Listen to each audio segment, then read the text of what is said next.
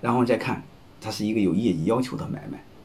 嗯，它既然是有有业绩要求的，我们就要就要就要明白一个事儿啊，有业绩要他给你创造业绩，啊，创造业绩我就面临他要他创造不了业绩怎么办？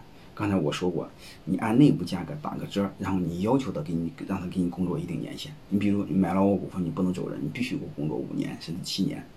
为什么呢？因为我卖你的便宜，所以我就有权利要求你。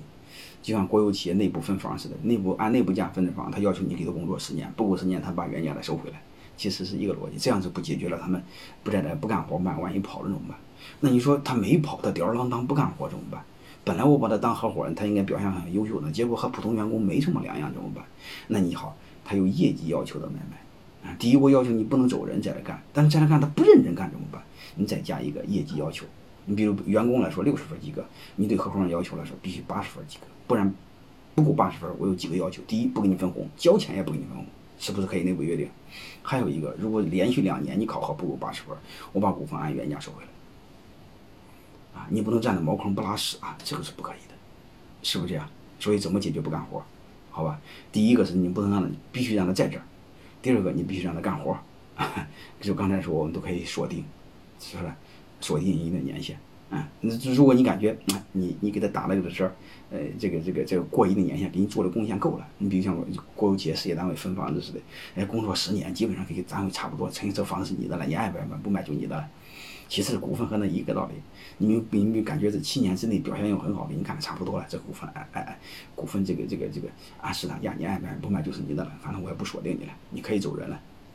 还这还有一个其其实说白了就是他年龄也差不多了，也也不能干了，你再锁定他也是也受不了了嘛，好吧？这这都是可以解决。第一个不干活怎么办？锁定业绩。另外还有一个，刚才刚才我再说一个，就是这个。如果你新招了一个人，空降了一个高管，如果他比较强势怎么办？啊，就要求直接写在章程上。啊，其实一个道理。啊，刚才我说过那个是锁定一定年限，嗯，可以不直接写在章程上，过一定年限再再转过来。就是说白了，就是正常你的员工来说，可以先干活，啊，再给股份，就这么简单。甚至将来之后再等一段时间写在章上。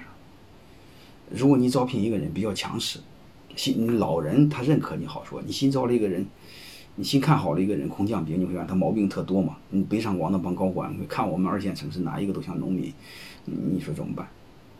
你哼哼的，这这个问题怎么解决呢？这个问题我就想说这句话，比较强势怎么办？嗯，你可以用刚才那个逻辑，你可以先给他股份，同时锁定业绩。就是先有股份后干活，刚才那个是先干活后有股份，好吧，都是可以理解，你就知道这个道理就行了。就是我可以给你十个点，必须我锁定你十年，而且每年考好不能低于八十分，如果低于的话，我把股份再收回来。其实是一个逻辑，好吧，无非是先后问题啊。还有一个，这时候老板是不知卖股份吃亏？你多数老板担心你卖股份吃亏啊，其实你放心好了，你不会吃亏，为什么？你和业绩锁定了。你比如让他每年给你干八十分，嗯，比方说美吉利他们是只能平均七十分，哎，到时候你会发现卖了股份都给你干到八十分，你会发现你公司多增加多少？